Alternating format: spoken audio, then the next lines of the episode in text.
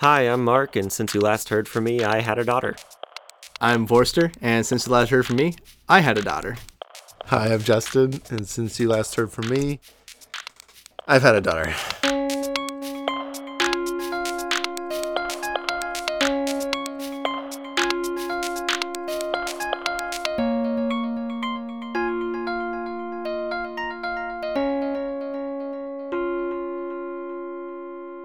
So, my obsession that I'm going to talk about is the fourth dimension.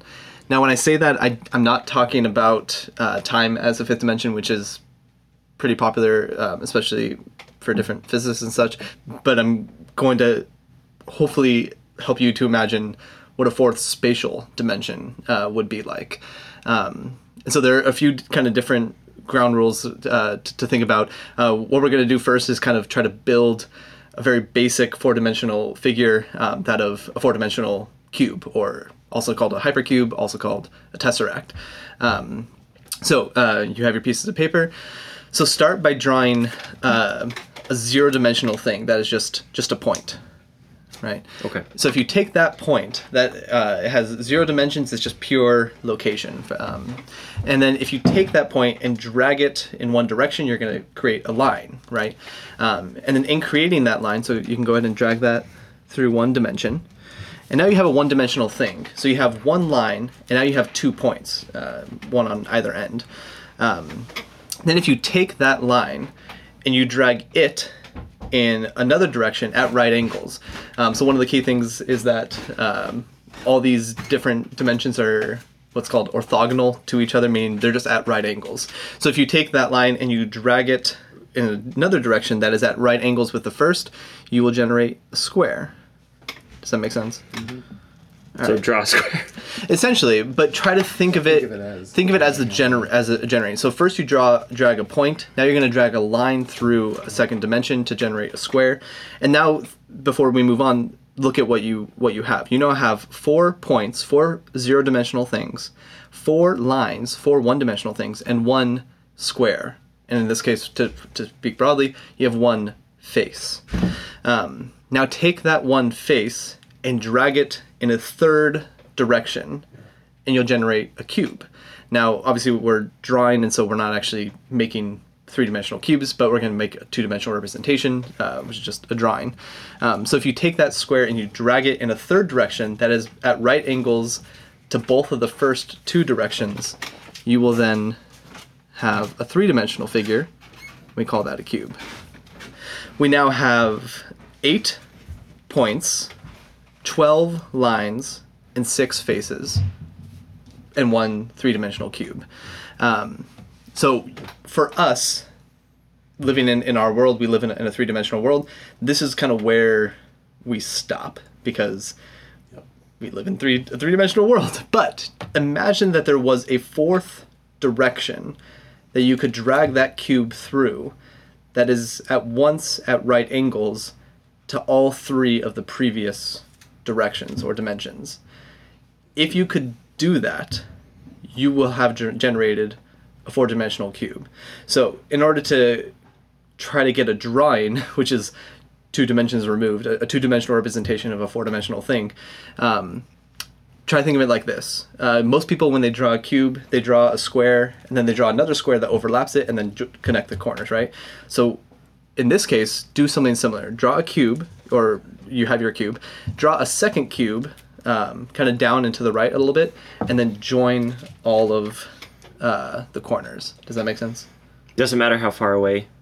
Not really. Um, if you make it, it'll be neater if you kind of give them some space. Um, Okay. The the lines will be longer, but uh, which will kind of mess with our perception of it. But uh, but essentially, you will have sketched a four dimensional cube. Every point in the first cube is going to be joined to its corresponding point in the second cube. Okay. So Yeah. so Mark's selection looks the the best. Um, so Whoa. what's what's Oh, I, I overlap my two cubes. right? I thought you meant to overlap them. So I, um, I kind of want to try again and, It- and not it- make them so directly. well, it's fine because what's good about that is that it allows you to see the generation. the the kind of like in the way that we've been thinking Oh, the about it. dragging part, yeah. right yeah, that yeah. you're dragging this cube through a fourth direction now we, if you look at a drawing of a cube if you look at all at the angles there are loads of most of the angles that you've drawn are not right angles because Oh, the drawing, they're not. Yeah. right because of perspective Right. but we understand them that if this was an actual three-dimensional thing all those angles would be right Right. um, so this is kind of uh, also the case in the drawings that you just made. Every angle between any two lines that you see is at, is a right angle in four dimensions, and every line that you see is the same length. And another way that you can actually draw this that is much more aesthetically pleasing, if you draw uh, an octagon, and then inscribe a cube on the inside of every side. Um, you will also have made a sketch of um, a four-dimensional cube, and that one I think is it's revealing in, in different ways. Um, so so I made a little chart on the um, just going from zero dimensions um, all the way up to four, um, and then that's on the the vertical axis, and then on the horizontal axis I have points. I'm counting points, which is are zero dimensional figures, uh, if you can use that term loosely. Right. Lines, which are one dimensional. Faces, which are two, uh, in this case cubes because we're that's what we're dealing with which is a three-dimensional thing and then t for tesseract um, which is a four-dimensional thing. And with this much data it, and we, so we can draw all this relatively simple. But you could feasibly go ahead and draw a five-dimensional cube That's what I'm doing right now. Sorry. just but yeah like and so and, and you just all you have to do is kind of really follow this pattern so think about go back to the generation from the line to the square what you really are doing is you're starting off with a line and you're ending with a line further away in a different direction and then all you're doing is connecting them and that's essentially what we did with the with the cube we start with a square we end with a square and then join then we start with a cube, end with a cube, join. Start with a tesseract, end with a tesseract, and then you can join all of those 16 points to each other. And so it gets. I'm gets still doing a terrible job of drawing the first tesseract, Uh, but I want to see what it looks like when you know how they're supposed to connect, because that sounds incredible. so it, it gets to the point where it's too messy yeah. because th- you're now removed three dimensions. So in my class, we in my my math class, we build a three dimensional model of a four dimensional cube, which is equivalent technically to drawing a two dimen uh, uh, drawing a cube. You're making a two dimensional representation of a three dimensional thing. You can also think of it as my drawing of a cube is the shadow of an actual three three dimensional cube. Um, likewise, a three dimensional construction that I make out of straws and pipe cleaners of a four dimensional cube is the shadow of the real thing. So here, here's some some cool things. If you build a three dimensional model of a cube, you can do some fun things. You can flatten it, and you can immediately see. Uh, if you just flatten it, you get a hexagon with all of the diameters drawn, um, and like like you don't necessarily think hexagon and cubes go together, um, but you can you can manipulate the the model so if you can hold it in your hands. When you draw a tesseract, it takes eight cubes to make one four dimensional cube. Mm-hmm. And I think when when you draw that, a drawing of it is very difficult to see. But if you have the model, you can twist it and turn it and manipulate it, and you can see all eight cubes in this one thing that you've made. But you can't see them all at once because again, we're we're limited as three dimensional creatures of only seeing so much. Technically, we can only we're, our vision is two dimensional. We're, we're seeing essentially a, a picture, a two dimensional surface, um, as it were.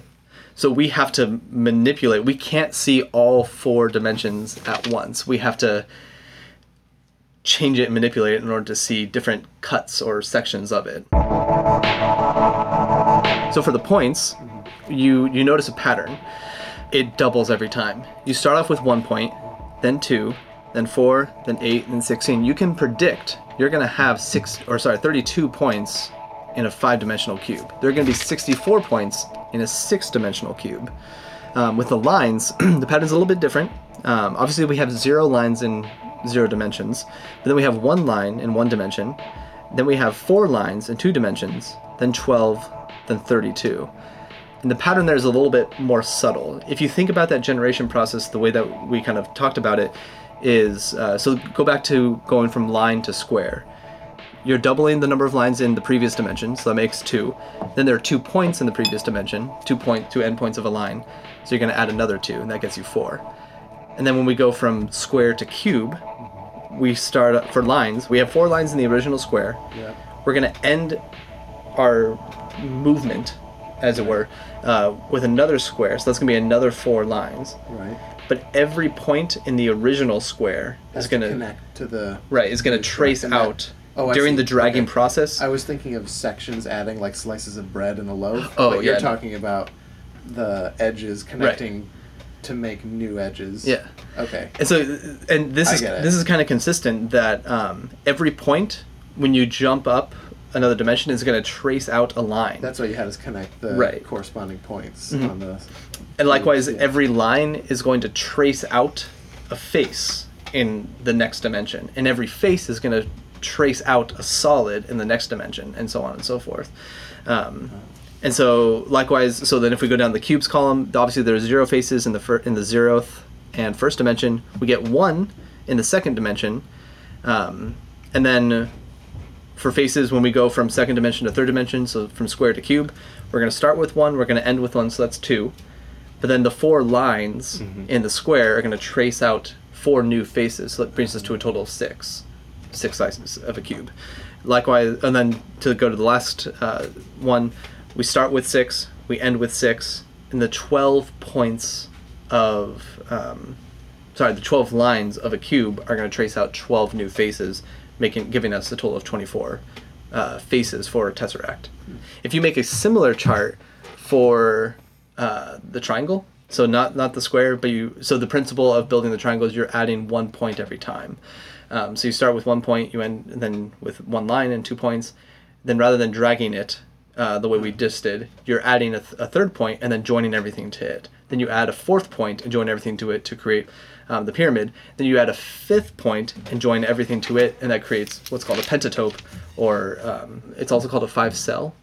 Question. Um, oh, sorry. Go ahead. No, go ahead. Um, now in Avengers, the Tesseract has only six sides. That was a good question. So it was a, was a question. So they're hitting on to something though. They're saying that this is something that transcends our world. And I and usually that is kind of what the fourth dimension is. It is something that transcends our ordinary world. And and I think that the the Tesseract of, of the Avengers while maybe not accurately named, uh, is still kind of giving that same kind of otherworldly feel um, that even a, a you know a math nerd could be like, "Oh, cool, what are you talking about? tesseracts," um, even though it's not necessarily talking about the same kind of thing. So now that we have kind of a warm and fuzzy on what a fourth spatial dimension means, um, at least you know as much as we can imagine it, um, which isn't very much. Um, now I want to kind of go to to an analogy um, between us between two other dimensions. So we are three-dimensional creatures. Um, now I want you to imagine that the table surface in front of us is two-dimensional world. We can call it Flatland after um, Abbott's uh, book. So if there was a, a, a, a creature that lived in this world, um, think about, or you know, we call it a Flatlander. Think about what they would see, what they would experience, and what it would mean for you to interact with that thing. If they could only experience in two dimensions. Right. Right. Um, so you'd have to put eyes on their points or eyes on their sides, and they could only see other things as lines. They Right. could only see lines. So this is actually kind of cool. So earlier I said that even though we're three-dimensional beings, our sight is technically two-dimensional.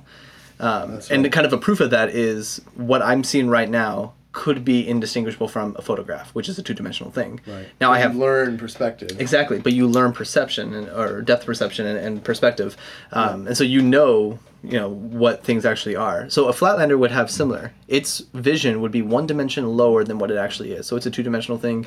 Its vision, it would see one dimension, which would be a line. But because it's a flatlander, it lives in that world. Obviously, it can tell. um the difference between whether it's talking to a triangle or a circle um, because of its depth perception, just like I can tell the difference between talking to Mark or Justin. Um, Or you could tell the bookshelf is behind Mark. and- Exactly. yeah. so that would kind of be uh, its experience.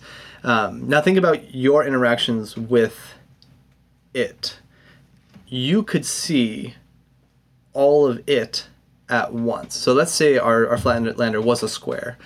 You could see all four sides of it and inside of it all at once. But if you were another flatlander, you could not see behind it. But you can see all of it and inside it all at once. Now let's take this one dimension higher. Say there was a four dimensional creature that was looking down at our three dimensional world. It would see our three dimensional world in a way analogous to how we would see a two dimensional world. It would see us all at once. It could see the your face, the back of your head, the sides of your head, and the inside of your head. And it's not that it has X-ray vision; it just sees it all at once because it's above but not up. um, likewise, with uh, with you seeing the square, um, and you could, in theory, talk to the square because you are above it, um, and it could hear you, but it wouldn't see you. In fact, you could determine how much of yourself the Flatlander sees. So you could just put your finger down, and it would perceive kind of like a, a weird oblong circle-ish thing. You could put down your hand into its world, and it would just see a funky shape. Um, you could, you know, lay your whole face and hands on it, and it would see three different things that are all you, but it sees three different things, right?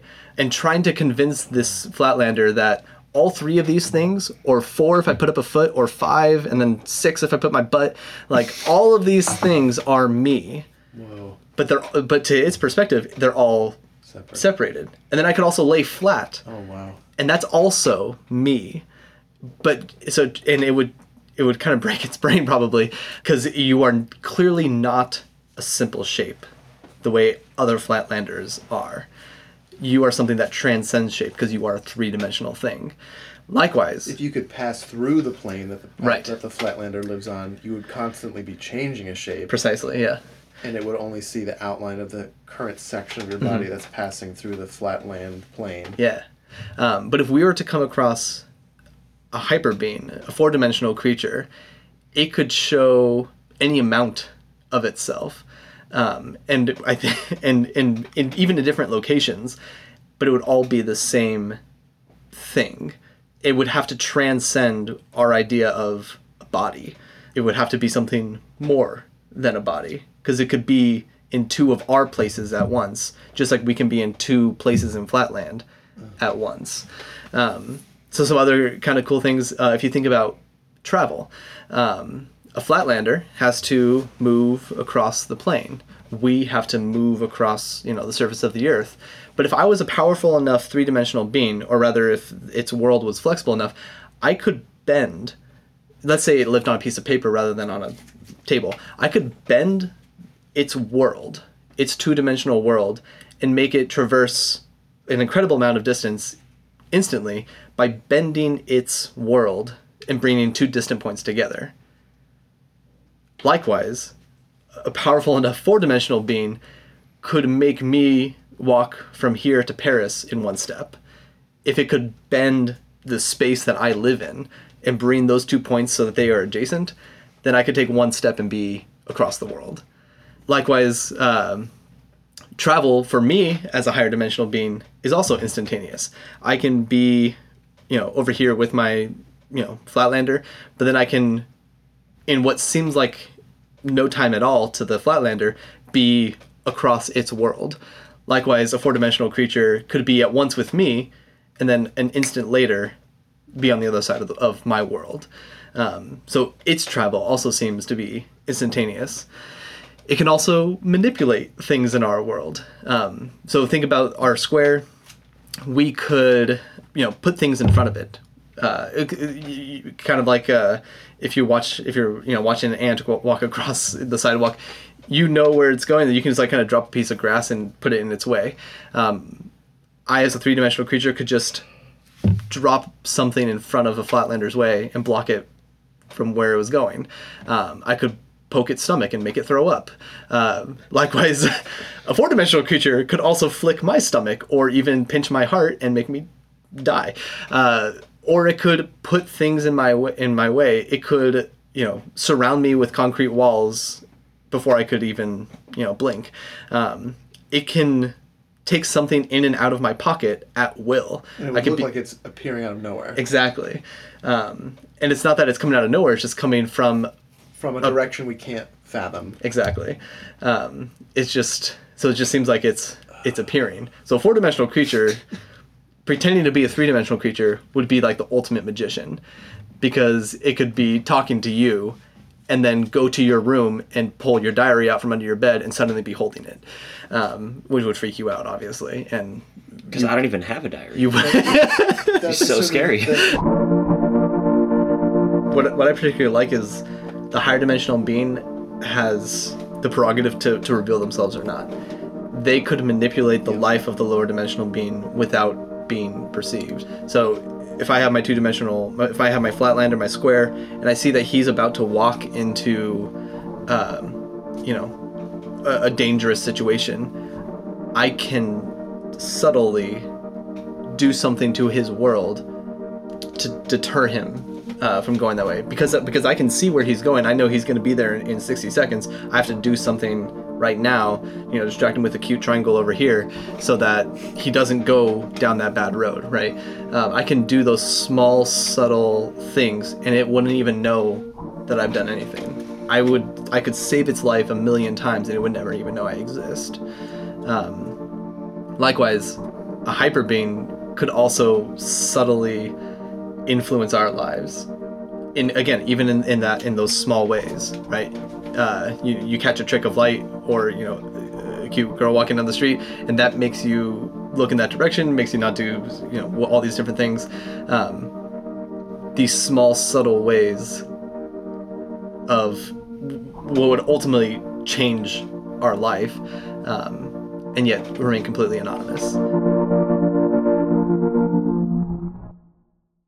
The last thing I want to say about the fourth dimension is um, what I think is the most staggering thing about it, namely that we can know with certainty true things about something that we have never seen, that we never will see, and that we wouldn't know existed even if they actually did.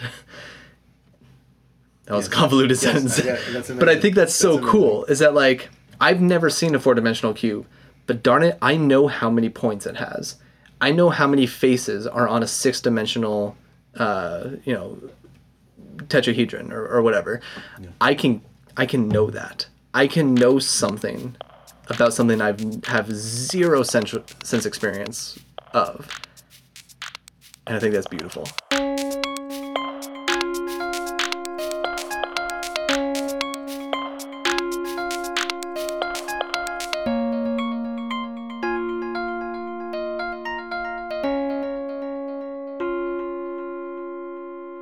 Was a recent episode of Radiolab called "The Cataclysm Sentence," Yes. Yeah. and yeah. it's a great oh yeah. it's a great listen because there was a, a, a physicist I don't know 50 years ago who came up with an it Feynman? interesting.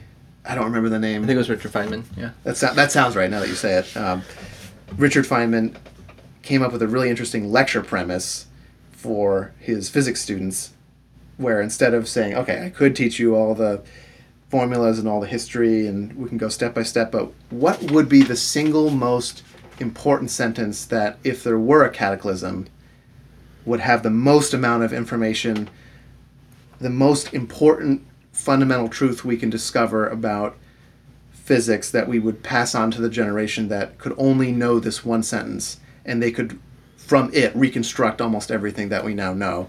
And his answer is very interesting and uh, in my mind the greeks already had it which was interesting too but the the thought experiment then occurred to me which was what would you what would your cataclysm sentence be if you could reduce your whole mind and boil it down into one sentence what's the thing that you've been trying to say over and over and over in all of your work and I, I guess maybe this will be my topic because I want to know what you two would say. What's your, what's your cataclysm sentence? Because if you know, for I don't know what it would be, but like Mark, for you, you are obsessed with design and order and putting meaning into words and symbols and sounds and having things created and being a channel of uh, meaning and beauty in the world. And i don't know like what you would say like how how you could even put that into a single sentence but and you know mark you are mark forrester you are fascinated with the uh, well a lot of things but the way you talk about the fourth dimension and the way you talk about mathematics and the way you talk about wanting to do a degree in mathematics just so you can understand what these principles are and then be able to translate them to practical exercises for teaching mathematics classically to kids. Like if i had had a geometry class like that where it makes me like feel insignificant and small and and vulnerable to a fourth dimensional being who could see inside of me and destroy me at will you know like if i could have that that would be really amazing. Like that that's something that like is clearly deep deeply ingrained in in what makes you tick if you and, and what makes you be a dri- what drives you to be a mathematics teacher. What my cataclysm sentence would be as, as soon as i thought about it it wasn't it, it, it was very clear to me that my, my sentence would just be something exists outside of space and time if i could say one thing to a generation of philosophers or people that would That would set them on a set them down a path. encapsulate the most knowledge that I could give them, it would just be that. It would be the thing Plato already said about the forms. It would be the thing that Hildebrand assumes about the forms and what is philosophy. Something exists outside of space and time, and it would be such. It would be such. I mean, imagine how. Uh, just think on a spatial level when uh, okay, so the ancient Greeks knew there were planets. The medievals knew that we were like the size of a mathematical point compared to the size of the heavenly spheres. But imagine that people. I guess they don't have to imagine it. You know, when you're a kid, you, all you think exists is just what's around you and the world, and maybe you have some conception of a city and a country and the earth if you've been on planes and things. But you don't have a sense of you know, before you learn about the planets, you might not even realize that there are planets. And before, you know, 150 years ago, we didn't know that there were even other galaxies. We just thought that they were just, you know, different stars, and then we didn't even know about island universes before we call them galaxies, things like that. But think about how parochial and small and kind of embarrassing it would be if we as a human race didn't know that there were other planets in our own solar system. Just that it would just be embarrassing to think Yeah. that, you know, we're so wrapped up in our own affairs that we don't even know that there are other other planets with mm-hmm. possibly other affairs you know but that's the way that i would think you know before we knew about galaxies it was sort of embarrassing like oh my man like all we think that there is are other planets like don't look how much you're missing. It's it's uh, childish to be to think that what exists is just this little sliver of the universe. But what i'm saying is think how parochial and small it is to think that physical universes are the only things that exist at all. There, there's things outside of that. You know, you, you might get obsessed with things you can taste, touch, feel, smell, quantify, study, and put into a textbook, but there's something that exists outside of space and time, and philosophers can prove it. I think it's a controversial position, but I think you can prove it, and that is what makes me teach Greek philosophy every year and not get sick of it. And uh, I want to know what your cataclysm sentence would be. I think mine would kind of just be an extension of yours, uh, if not a corollary. well, that's why that's Well- that's that's like that's I felt such a kinship with what you said, what you ended on, that it made me think. Well, that's like that's like the heart of philosophy to me. Is I would tweak yours, uh, like in, in just this way. Um, I can't remember if there was a word limit to the sentence. there's not, but I mean, But, just like- try to make it as compact as possible. Is the is So- the, ex- the fun of the exercise. so, so can you say your sentence again? Something exists outside of space and time. Right. So, comma. and every intellectual pursuit ultimately or like uh Oh shoot! I did. I should have But thought this out better. do, do you, so do you really want to get outside of space and time because you're fascinated with space, like the the multiple levels of space? right, but like, well, I guess what I'm thinking of um, is, um, so okay, so so maybe mine is not really uh, an extension of, of yours because you're you're talking in a bit in a kind of more broad in terms of forms. Um, I would think of um, every intellectual pursuit followed to its to its ultimate end and followed well that is faithful to uh, reason. Excuse me. Um, i think ultimately leads to god. And i think when you said something outside of space and time that's immediately where my mind went. But i think that is an inescapable thing it's it was it's really fascinating. Um, the more books I read, especially on, on mathematics, even especially that book on the fourth dimension, there was one chapter where suddenly I felt like he was a hair's breadth away from like going into like waxing theism Yeah. um, and it, it, it's I, th- I think it's incredible like we start off talking about mathematical things and then suddenly we're talking about the transcendent the metaphysical and the necessity for something we call god. Um, and that's just a, a single branch of the mammoth tree that is mathematics. But i think that's true if you follow any branch of mathematics. I think it's true if you follow any branch of the, the sciences. I mean biology I, I think might be one of the easier routes. But like um, there's there's a youtuber that um, I, I like a couple of her videos but then uh, but it's really interesting uh, she didn't post something for a while. And then she came back and she said i didn't post anything for a while because i was having essentially an existential crisis. And it was really interesting because essentially her pursuit of physics and that's that's primarily what her channel is about her pursuit of phys- physics especially once we get into like quantum physics um, ultimately ha- like you you bump up against this higher reality something that is outside of space and time Yeah, you, The- you need you need physics. Yeah. you need metaphysics when physics. precisely Can't like do it. th- when you, there, there's there's a limit to where we can go like science is really just a handmaid to Yeah. the highest science um, and and I there's a, there's a great quote from um, I'm blanking on his name um, and I'm gonna paraphrase his quote but he, but he says like uh, the the first sip of um, I think it was quantum physics uh, will make you an atheist, but when you're drinking down to the dregs, there you will find God. And I think that's true not just for theoretical physics or, or, or anything that, but for any pursuit. I I think it's a little bit easier with the humanities, um, like with, with, with art and literature and, and poetry. I think that is a more direct route. To But- God, Yes, I, I think at least it, it, it can be. But like, um, I would, being- I would of- have said the opposite, but yeah. I guess it can also be equally It's- yeah, obscured. because you, you got all the you got all the human distortions that could distract you, right. but I guess the, the, the reason why I would try to stick with my original sentence, though, is that um, reading good literature, and, and not necessarily literature by, by theists, uh, and reading it carefully and deeply and thinking about some of the things that, that it communicates, I, I do think that is ultimately Yeah, I can see. a, a natural conclusion. yeah, Um, and and I think that is wonderful. And I mean that very literally, like filling me with wonder because people are so different.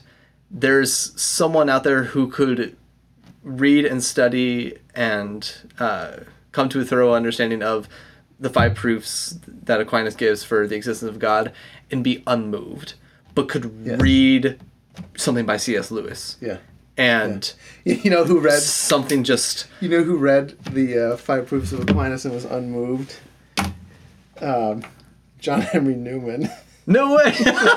That's so exactly, and like, and and he, and he's brilliant, Yeah. and so like, he can he can read and understand and appreciate those things, but ultimately be unmoved. And, and again, I'm, I'm not talking about just believing in existence, but I'm talking about encroaching on the mystery of faith. Um, and I think likewise, uh, someone could pursue, you know, microbiology and ultimately bump against this limit, this uh, this point where the mystery of faith begins. There's there's uh, and and being humbled by that. It's easy if you don't if you aren't you know an expert in the field. It's easy to dabble in something and think, oh yeah, things are It's chaotic and yeah, things are chaotic. Well, especially with with, uh, you know an infantile view of philosophy, or like, oh, this explains everything. I don't have to know everything to know that it explains everything, but I trust that you know physics and biology explain the existence of the world and everything, and there's no there's no need for God. But I think physics and biology, especially done to its natural conclusion, you realize that there's an end. You realize there's a limit excuse me, um, and all of any intellectual pursuit will ultimately lead to that if followed well, and I think that's an important um, thing. And the the up the other side of that is every desire is uh, a most more often imperfect desire for the beatific vision. Like everything uh, even even even our desire for knowledge. Um, there's a there's a line it's attributed to Chesterton but uh, I I've yet to find anyone who actually can validate that that uh, every man who knocks on a brothel is looking for God.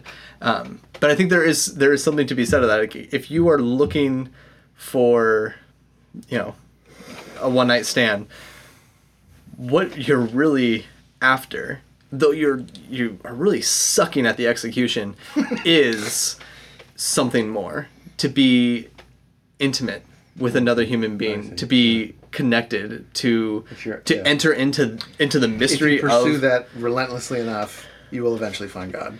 Who, Yeah. There's- there's who was a- the philosopher who who said that um, every every it was horribly paraphrased, but something about every act being basically a pursuit of the good. Even even in murderers, they're looking for some sort of release or satis like they're like every, every no one no one takes actions with the idea in mind of finding something negative Uh, So- I- well, you could mean three things. Socrates thought that no one deliberately harms themselves, and in his mind, moral evil necessarily harms your soul. So he thought that no one ever chose something evil on purpose, never willingly or intentionally does something wrong. You could mean that. You could also mean that whenever you have an action in mind and take an action, you're aiming at some real or apparent good. that's more what i mean That's yeah. Aristotle. That's the Yeah. first line of the Nicomachean Ethics, and I think Aquinas would agree. Um, Yeah, that's not. Uh, it's a controversial. It's a controversial point, but it is. I I guess. I guess real or apparent. Real or apparent. Anything you do, you do because it's somehow desirable, and the good in Aristotle and Thomas's mind is the good insofar as it's desired or desirable. Not saying I agree with it, but that's the typical. Yeah, that might Right. be what you have in mind. right sorry Yeah. Uh, I would just like to read this quote from chapter 5 of the Apologia Pro Vita Sua Cool. by John Henry Newman. And he's talking about, he's almost doing, I, I think of chapter 5, people think it doesn't fit with the rest of the Apologia because it's not a narrative part of his conversion, but I think it fits quite nicely. He's explaining in the first four chapters how he converted to Catholicism. And now in chapter 5, he's explaining Catholicism and how it's a defensible and credible religion and not just one built up out of hypocrisy and superstition, the way that the uh, popular prejudice of English Catholics at the time took it to be.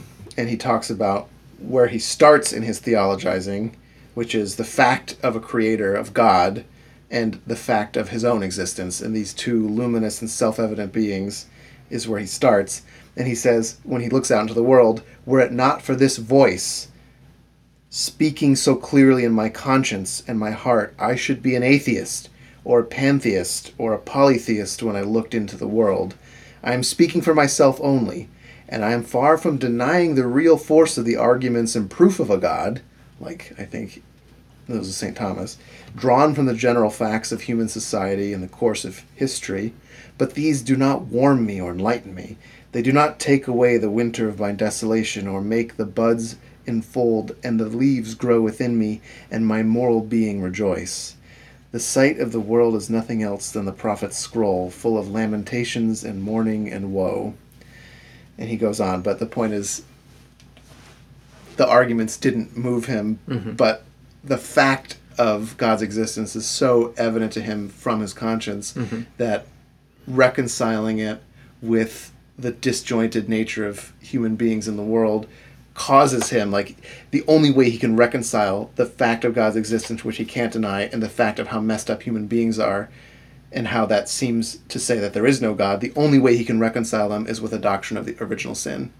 And there's some God must exist. Human beings must be out of joint with God somehow. There's some funda- there's something fundamentally wrong with the way human beings are mm-hmm. Original sin. And then he and then he goes on and on and on and he keeps doing things like that until he ends up with papal infallibility. And then and that's when that's when the english Damn. that's when the english english protestants who are in the english um, anglicans who are reading him would have been um, upset. And but you can see where he starts like oh okay Yeah. it makes sense. It makes sense. It makes sense. Even if you don't buy the argument he's defending catholicism the way he was defending his choice to convert to catholicism. But i like that what you're saying that the different people and different disciplines can are somehow there's such a variety of things in the sciences and the mm-hmm. humanities and the liberal arts that some people can get some of it and other people can't and i guess mm-hmm. maybe that's why you, you need teachers and scholars to to integrate all of them ultimately. But and pre- yeah, preserve it and pass it along Yeah. but then different people have somehow different capabilities of appreciating things you know Yeah. like i mean you mark you got the the drawing stuff way fast i couldn't do it it's like your drawing is like oh like oh instantly you just drew a hypercube shadow and Can we also Wha- talk? Can we talk about? yeah, can't you do that that is a that's a five dimensional cube.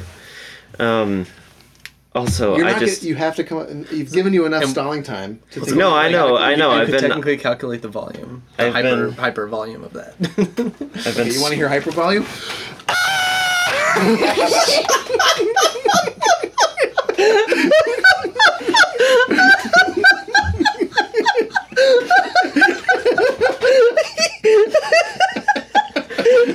oh We're gonna be awake for days. I just want to point out that we've gone from the transcendent to screaming into a microphone. I was man, I I saw it, was about to happen, and I knew the powerless. level that you were going to go to, but it didn't calculate to the decibel that was in the headphones that I'm wearing. Well, I didn't want to actually scream because then I would wake up. Oh, it's it I sounded. You did you not? That was that might have been the loudest thing I've ever heard. My dad's a jet engine mechanic. oh my gosh! So what's your cataclysm sentence? I, I, I can't I can't boil it down in a way that doesn't sound okay. Well, here's here's the predicament I'm in. What I want to say is that um, there's no more uniquely godlike pursuit than creativity. But the and the reason I say uniquely godlike, uh, because I originally was going to say God, there's no more godlike per, pursuit than creativity, but then I just thought of love, um, and that's just the essence of, of God, and so it would seem kind of uh, uh, uh, cheap to not attribute that to love rather than creativity. Yeah. So the reason I say uniquely godlike is because, um, I, I feel like we can I feel like we can boil down the definition of love a lot more um, accurately than we can boil down the definition of creativity, because love to me is just mo- most easily des- described as you know self-sacrifice and self-giving and all those things, and um, that's how it was boiled down in the um, incarnation, and all of that. and the crucifixion. But what's so uniquely godlike about creativity is that you are bringing something into the world that literally did not exist until you did it. And the fact that we as human beings in just a random three-dimensional space uh, with original sin and we are so not God. We are so very not God are able to are able to bring things into existence that literally didn't exist before.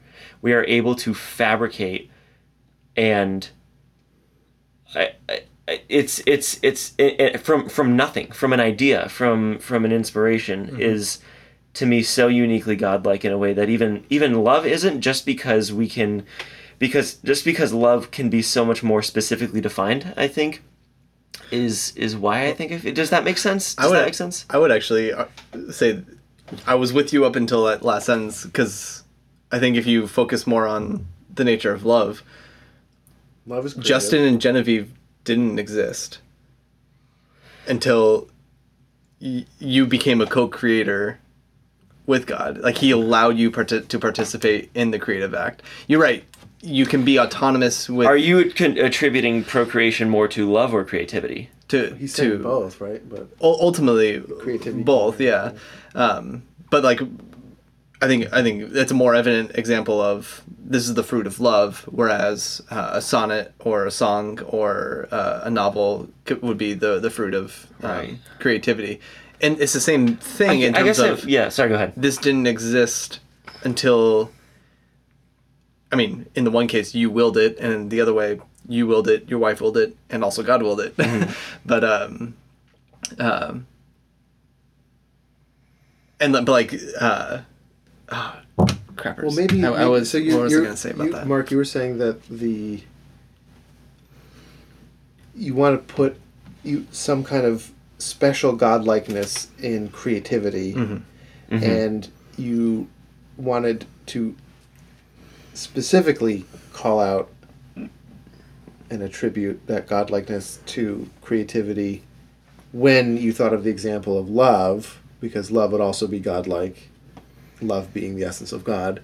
But I think now what what Forrester is saying is that there are profound instances where love and creativity are somehow the same thing or have the same goal or the love becomes creative or the creativity begets love or you know when you have something that you love you, be, you become creative or when there's like you you might have been trying to isolate love from creativity but you've hit on this this nerve in the universe that resounds all the way back to the trinity and you're maybe they're not quite as separate as you thought but if you want to give a special genus where like okay there, yeah there's creativity and that includes the sonnet and the song and the child and the universe and you know any creative act of any kind of any artist of what whatever kind of material they're working in. And then there might be the, the like human love of a parent to child that comes out of that kind of there, there's a kind of uh, creativity that involves love in that sense. You know eros love or agape love but then there's um, creativity. Creativity is wider than love in the in the sense specifically of what you meant by you know wh- well whatever whatever you meant by love it seemed like you meant there were human acts of one person loving another person. All, all I really meant is when, when when we think of God as love and just the most the most loving act in the history of history was the crucifixion.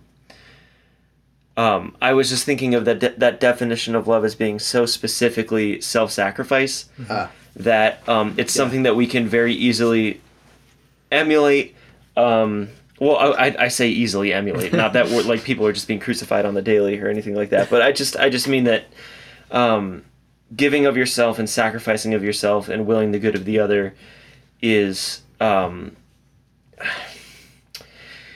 it's it's not like each instance of that across the whole world looks so dramatically different as each instance of creativity looks so dramatically different like a painting versus a song versus a poem versus you know a video game that you program. what would fourth dimensional art look like do you does that do you know what do you know what i mean I think so. There, you're saying there's more there's more variety in kind between different kinds of creativity and art. Right, right. Then Even there's if, you know, variety in there's- kind there's between human art. There's divine art. There's a million forms of human art. There's and that's why creativity entire- has been so so dear to me because I, f- I feel like every time I finish a song, I'm so grateful that God even thought to give us this gift. It's like it's like when my dad gave me the CD of graphic design software that he used to make his signs.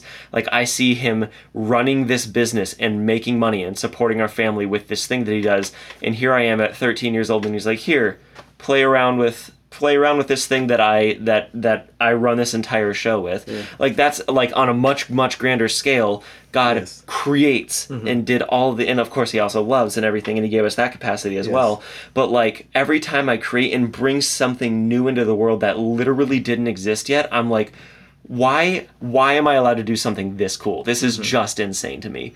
So I not that I don't feel the same when I do some sort of self-giving or self-sacrificial act, but But- that's what amazes you. That's your cataclysm sentence. Right. That's the thing you want to pass on. Yeah. Right. Yeah. I guess. Yeah. Yeah. I think you've hit on something extremely profound, and the there there are several things that I want to say. One is your dad giving you the software to make graphic design your own is on the higher order God who's who is intelligence itself and mind itself. He's the logos. I mean, the, the Son of God, the reflection of God's mind is the Logos, and He's the infinite intelligence. That is your dad giving you the software is God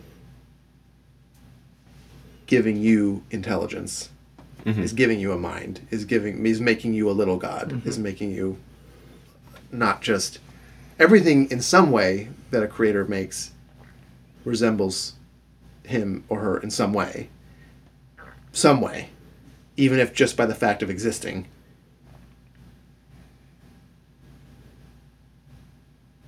But human beings are like God in a way that not all creatures are, because we have His image and likeness. Mm-hmm. Mm-hmm. We have, in the, the, the medieval way of interpreting, is that we're we're able to will and to think, and make things, bring things into being that did not exist before. So I want to I want to say something and get your reaction when I when That's I like, one thing I wanted to say, but there's yeah. There's Okay, that you can you can say both I of them because I don't I don't want to break I don't want to No, go ahead. Go ahead. It's so when I create a song, it feels kind of weird because I'm like, I created something that God didn't even make. What are your thoughts on that? Like that just freaks me out. that God didn't even make. Um, well, I would say God God made all the materials of with which you make things Yes, are newly combined. yes, It would be. I think I, I would say God is if God is omniscient, then He's thought of every possible combination of every material in every possible way. that makes me feel a little so, better. But I- but he didn't bring it all into being, but you did. Yeah. But he gave you the materials, like your dad gave you the software. You know, you know all the potential for every possible line vector and color in that software was already in the in the software, but no one brought it into Mm-hmm. actual being. And then, you know, God creates ex nihilo with no prior materials. That's the difference between you and God. Right. You can't you can't you can't create a new dimension. You can't create a new number. You can't create a new color. Right. You can't create a new anything. Right, that's really grounding though. That's I mean that's I- that's yeah. In a sense, you can't create anything. If by create you mean create out of nothing, you can Yeah. only create out of something. I would only I, my response to that would be uh, that thought would be analogous to like if Justin came up, baby Justin, little Justin came up to you and said, uh, ah, ah, "Look, I made a song that not even you wrote," and you would look at it like. Yeah, but I could have. What I could do, what I like could do. no, like no offense, Justin, but my shit's just better. like, and, I like and. I, I, I, I think I, I, I, I'm treading in waters that that I have no business being in when we're talking about music. Um, but like, but I do think about I, I, I'm, I love writing, um, and I love story. Um, Yeah. but the story of my wife and I coming together and not just like being friends, which would have been enough. But being lovers. But yeah, like but like getting married and it took eight and, Mark, you're sweating. and it took Mark, keep your pants on. and that it took that, that it took eight years for this romance to blossom. I could, I will never write a story as good as the one that our Lord wrote for my wife and me. And so, like, I, I, so I, I have the same kind of like genuine awe and love for the capacity to write a story that no one's ever written before, but at the same time, I'm incredibly humbled by how God has written the same or like made made made That a story seems like that I could never make. traversing from the third to the fourth fourth dimension in that like it's it's almost reminds me of like seeing a picture of the Grand Canyon versus being there to to look at it. I've I've mm-hmm. never seen it with my own eyes, but I I understand that there's no picture of the Grand Canyon that could possibly it, possibly give you the feeling. And and there are no there's no combination of words or spoken word that could properly tell the story of you and Claire because it isn't it isn't something illustrated it isn't something sorry it isn't something um, composed on that level you had a second thing There's there's several. That, well, just want to react to what you were saying. So, Mark, you're saying God. You are amazed that you are an artist and that God lets you be an artist, but the fundamental fact is that at the top, God is an artist. And then, Mark Forrester, you were saying the amazing thing is that you can write these stories and you love writing stories, but God is a storyteller. in a way that I he he he wrote with free beans Right. in a way that my created Your paper beings. yeah, Yeah. that I that could you have 100% control of in a in a way, way, yes yeah. but I- but I yeah but then that's getting into another tangent. yeah. but like uh but like my beans could cease to exist when I stop writing. I don't. God continually wills me to be. Yeah. and this story continues and it's better than any story I could ever write. And it's the, That's the story is so massive and incomprehensible the way that we are now that it seems like there is no story. It's such a massive story that it doesn't seem like i mean no character in a story thinks they're in a story right? And it's um, it's like they can't grasp beginning the, of and end of the affair. it's like the middle of lord of the rings or um, no it's like the beginning. Okay. Uh, the other thing, the other things I wanted to say is that Mark. So uh, back to the point about your cat, your cataclysm sentence, that you're amazed at uh, creativity, and somehow it's this godlike privilege. That goes that goes back to Plato, but I want to say it's a, where it shows up in the really recognizably in the English speaking tradition is with Philip Sidney and the the apology for poetry and he means by poetry not just versification but imaginative fiction in general any kind of thing you make up and he's interested in defending the possibility that it's not uh, people were nervous about and kind of upset about uh, imaginative literature at the time, and he's defending it on several grounds. One of which is that it makes us like God. It's a thing we can, you know, there's nature, and nature has a brazen world, but we can make a golden. We can make with imaginative literature a, a way that uh, you can we can make new worlds like God does that are even better than the one that, that exists now. And it's a kind of godlike thing to say that we are able to create these new worlds out of seemingly nothing, but really, you know, prior existing materials and imagination and mind. And he has this exalted view of poetry and of the poet that rests on that insight that you are trying to articulate, I think, in part. And the other thing is uh, that tradition comes to another head in the 20th century when Tolkien writes his, his essay on fairy stories, and he talks about God as a creator and we are sub creators. God makes the primary world and we can make secondary worlds. And of course, he's known everywhere now for world building and fantasy fiction, dedicating his whole life to making this complete and intertwining mythology. But he has a whole poem called Myth Making or Mythopoeia, and he has this couplet where he says, We make still by the law in which we're made. God makes us, and then we want to make other things. Oh, wow. God creates you, Mark, and he put his artist stamp. He stamped you with an artist stamp extra hard, and then now, now you go and you make. You, your your creativity is boundless. The amount of songs and lyrics and designs and art projects like it just i don't know where it comes from. I've been doing the same you know i've been working on the same project for the last month and a half and it just keeps getting longer and more articulate and more defined and pro, you know you know i'll worry about the same paper and work on the same sentence over and over and over and i can do this one thing you know but like the variety is crazy. The variety uh, you know visual art musical art video you know photography all this stuff and it's like the amount of it is insane but you would probably appreciate really appreciate that essay because he defends fantasy art the way that Sidney defended imaginative literature by appealing to a theological parallel that God God is an artist first and then we become sub artists. I want to read it. No. It's good. Cool. I want to read the Sidney essay.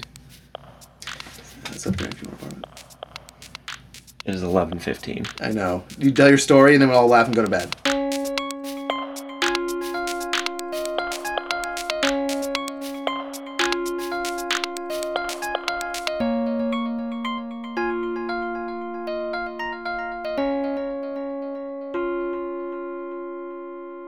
Back in 2015, um, I had I had just reconnected with Julia, your sister, and Oh, oh. Oh yeah, thank you That for the Julia. yeah that Julia.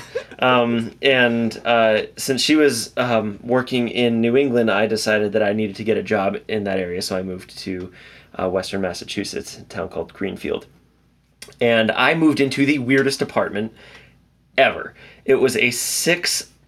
It was six apartments in one building, and it had an Six. yeah, six different oh apartments in one building, one massive house, tiny, tiny, tiny little horrible apartments on two different floors, and it had an absolute circus team lineup of tenants. There was no, it was insane. There was this old lady. I don't remember anyone's name except for one person. So um, there was this old lady who lived next door to me that fell asleep every night with her TV on, so I could always hear her TV going, and she uh, lost her license because she kept on backing up into everyone else's cars as she left the driveway. Um, there was this guy. I won't say his real name, but he had a name you wouldn't expect being a guy, so let's just call him Lindsay, though that's not very far off from what his actual name was. Um, he was a mountain bike instructor, and he had this fat, waddling bulldog with a chain for a collar that he wanted me to meet one day in case I ever came home and he wasn't there. He didn't want the dog to attack me, so he wanted the dog to familiarize himself with me. Uh, he was he was far and away the coolest and most normal tenant that there was. Uh, there was this middle-aged guy with a mohawk, and he had a cane, and he had the vibe of someone who was always about to say something racist. Then there was Todd.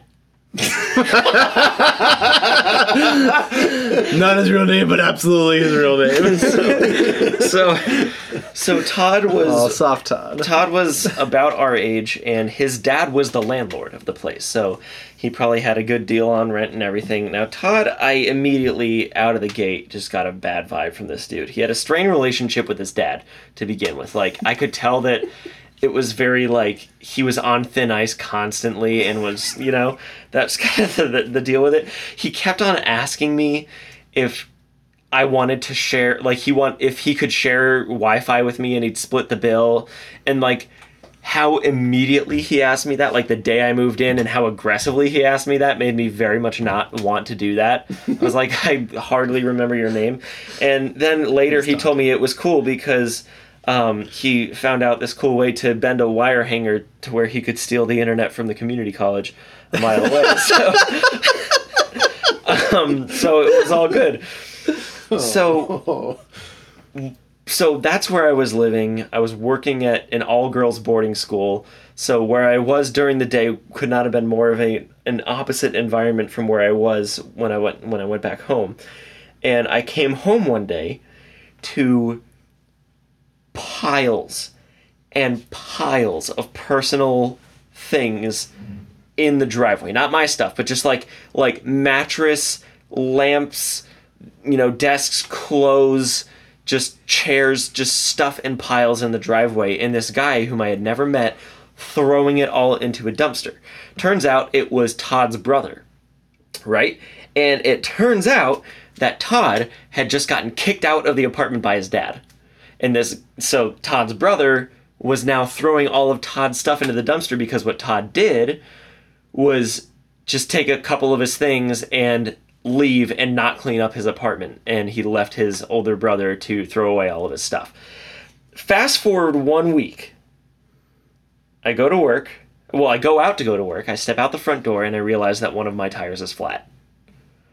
So I pop the trunk and I go to get the spare tire, and the spare tire is flat as well. So I call into work and I let them know what's going on, and I roll the flat tire the because because my spare was just like a like a donut it wasn't a, a real real tire so i rolled my my now flat tire that was on the back of my car down to the garage like a mile away and i was like can you patch this up and fill it and so you know 10 minutes later he comes out and he's like yeah we can't do that we we usually can do it if it's just like a puncture but this is a slash we can't pa- we can't patch up a slash like someone slashed your tires and so I roll that back home and I got the spare. And so I rolled the spare back to the garage and I was like, okay, can can you at least just fill this one up too? Ten minutes later, yeah, this one's been slashed too. That was in my trunk. So just a note there. So right when I got home from rolling the spare, so now I've taken four different trips to roll this, roll different tires to and from the garage. I get back home with the spare tire, and I get a call from Todd. And I answer the phone, and I was like, "What? What?" how did you know it was Todd?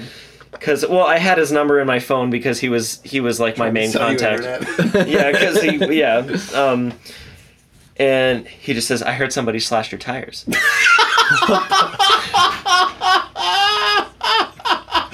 Never call the police and say, I heard there was just a murder. So I was like, "How did you know I had a flat tire?" He's like, "Oh, I was just driving by and I noticed it." And I was like, "Okay." And he's like, "Listen, Mark, I've I've always known that you know you were a good guy, you know, good morals, whatever." And I'm like immediately like, "This dude is buttering me up for some stupid reason." And I was, and I was like, "Okay." And he's like, "I know something. It would probably be best if you just moved." And I was like, "What do you mean?" And he's like, "Somebody doesn't want you there." And so I was like, "Look, Todd." I've just rolled the tire across creation. If you have something to tell me, I'm not in the mood for guessing games. Like, what? What is it? And he's like, my brother slashed your tires. now, when I met his brother, I was like, this is the most normal, likable, normal dude in the world. And I was like, Todd, what are you talking about? He's like, he wants to kick everyone out of the apartment and hollow it out and turn it into a meth lab. So basically, his dad kicked him out, and horrible Todd left all of his stuff for his brother to clean up, and then he tried to, then he slashed my tires and tried to blame it on his oh brother. so then, and I got a job here instead, and now I've now I've been living with you, and that's much better. what did he think slashing your tires would accomplish? I I mean, he thought he was going to be able to successfully frame his brother. I don't honestly. I don't Like, know was what he trying to get you kicked out? he was trying to get me to move. He was trying to get me to move. I don't so he could move back in? Or maybe just so that his dad wouldn't believe get it or not. rent. I tried to. I tried to get out of that situation and not think about it much more beyond this story. It's it's the perfect crime, other than he confessed to it and it had no motive or goal. But Other than that, it's, yeah, it's a perfect crime. Do you live in fear of people slashing your tires now? No, because I don't live with Todd. Oh. Todd's not normal. I don't know if you picked up on that. Can I connect with him on LinkedIn? Sure. And just message in out of the blue. I heard someone slash your tires. Ah, that was such a that was such a weird that was such a weird apartment. Six hundred dollars a month though.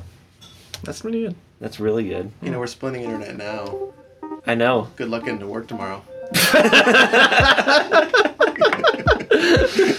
Underwater adventure vibe.